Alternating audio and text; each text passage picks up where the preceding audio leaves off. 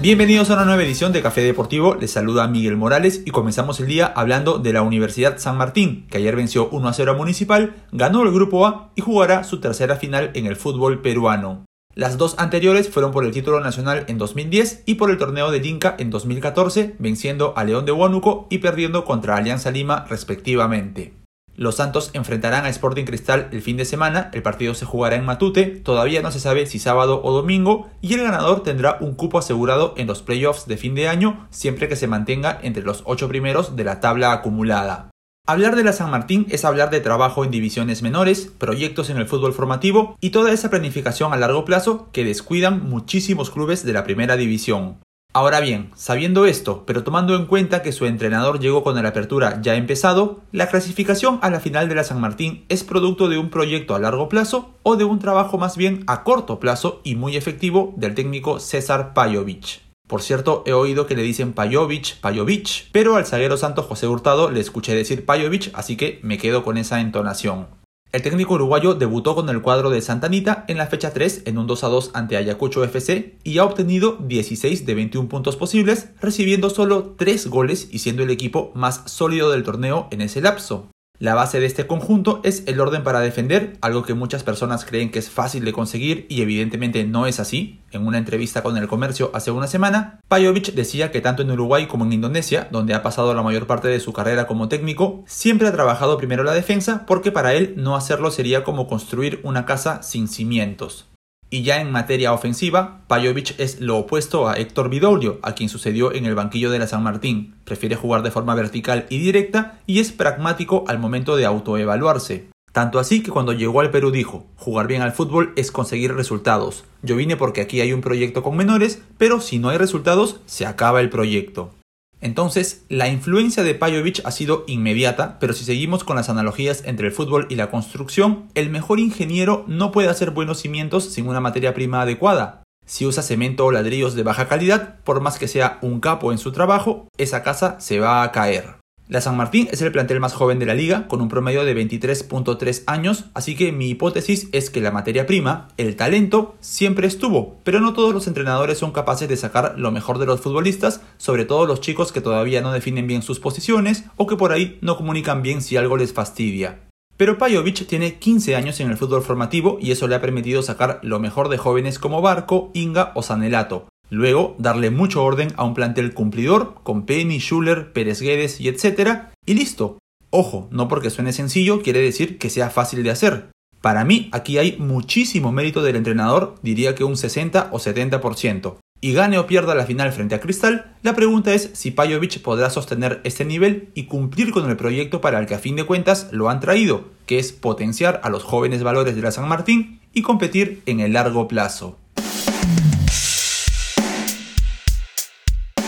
Se impone ahora un bloque de peruanos en el extranjero porque hubo mucha actividad este fin de semana. Empezamos en Arabia Saudita, donde André Carrillo se coronó bicampeón de la liga y levantó su quinto título desde que juega en el Medio Oriente, que a su vez es el décimo de su carrera. La revista Somos lo entrevistó y reveló que está muy cómodo en Arabia, pero que en sus planes está vivir en España. No por iniciativa propia, sino que su pareja, según él, ha sacrificado muchos sueños por su carrera y ahora quiere darle una mayor equidad a su relación.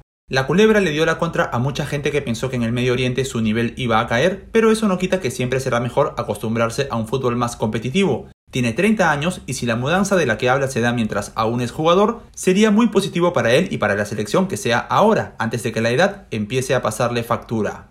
Nos vamos a Brasil porque Paolo Guerrero volvió a jugar después de 40 días. Disputó los últimos 33 minutos en el empate a 1 entre Inter y Gremio por la final de vuelta del torneo gaucho.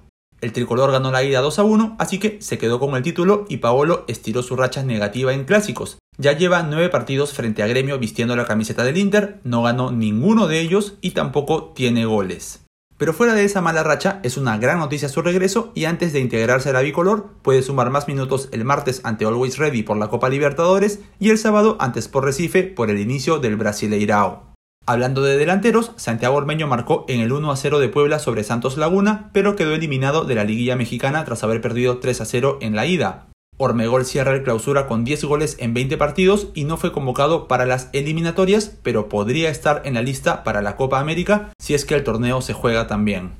Ormeño es el peruano con más goles en el año, pero parece cuestión de tiempo para que Raúl Ruiz Díaz lo supere. La Pulga volvió a marcar y ya lleva 6 tantos en 7 partidos, lo que lo ubica como el segundo artillero de la MLS por detrás del Chicharito Hernández, quien solo tiene un gol más. Seattle Sounders igualó 1-1 con Atlanta United y es líder de la conferencia oeste con 17 puntos de 21 posibles, firmando el mejor arranque de su historia. Siguiendo en la MLS, aún no hay mayores noticias sobre Edison Flores, quien al minuto de juego quiso hacer un taco y le tiró el aductor del muslo izquierdo. Si el tema es leve, debe ser una contractura que sanaría dentro de 10 o máximo 14 días. Si es fuerte, sería un desgarro que podría hacer que se pierda al menos el partido ante Colombia por eliminatorias. Según las palabras de su entrenador Hernán Lozada a Pulso Sports, ya venía mostrando ese dolor en la semana, pero, abro comillas, lo cuidamos como a Maradona antes del Mundial del 90, Flores se sentía sin dolor y lo que pasó es una lástima.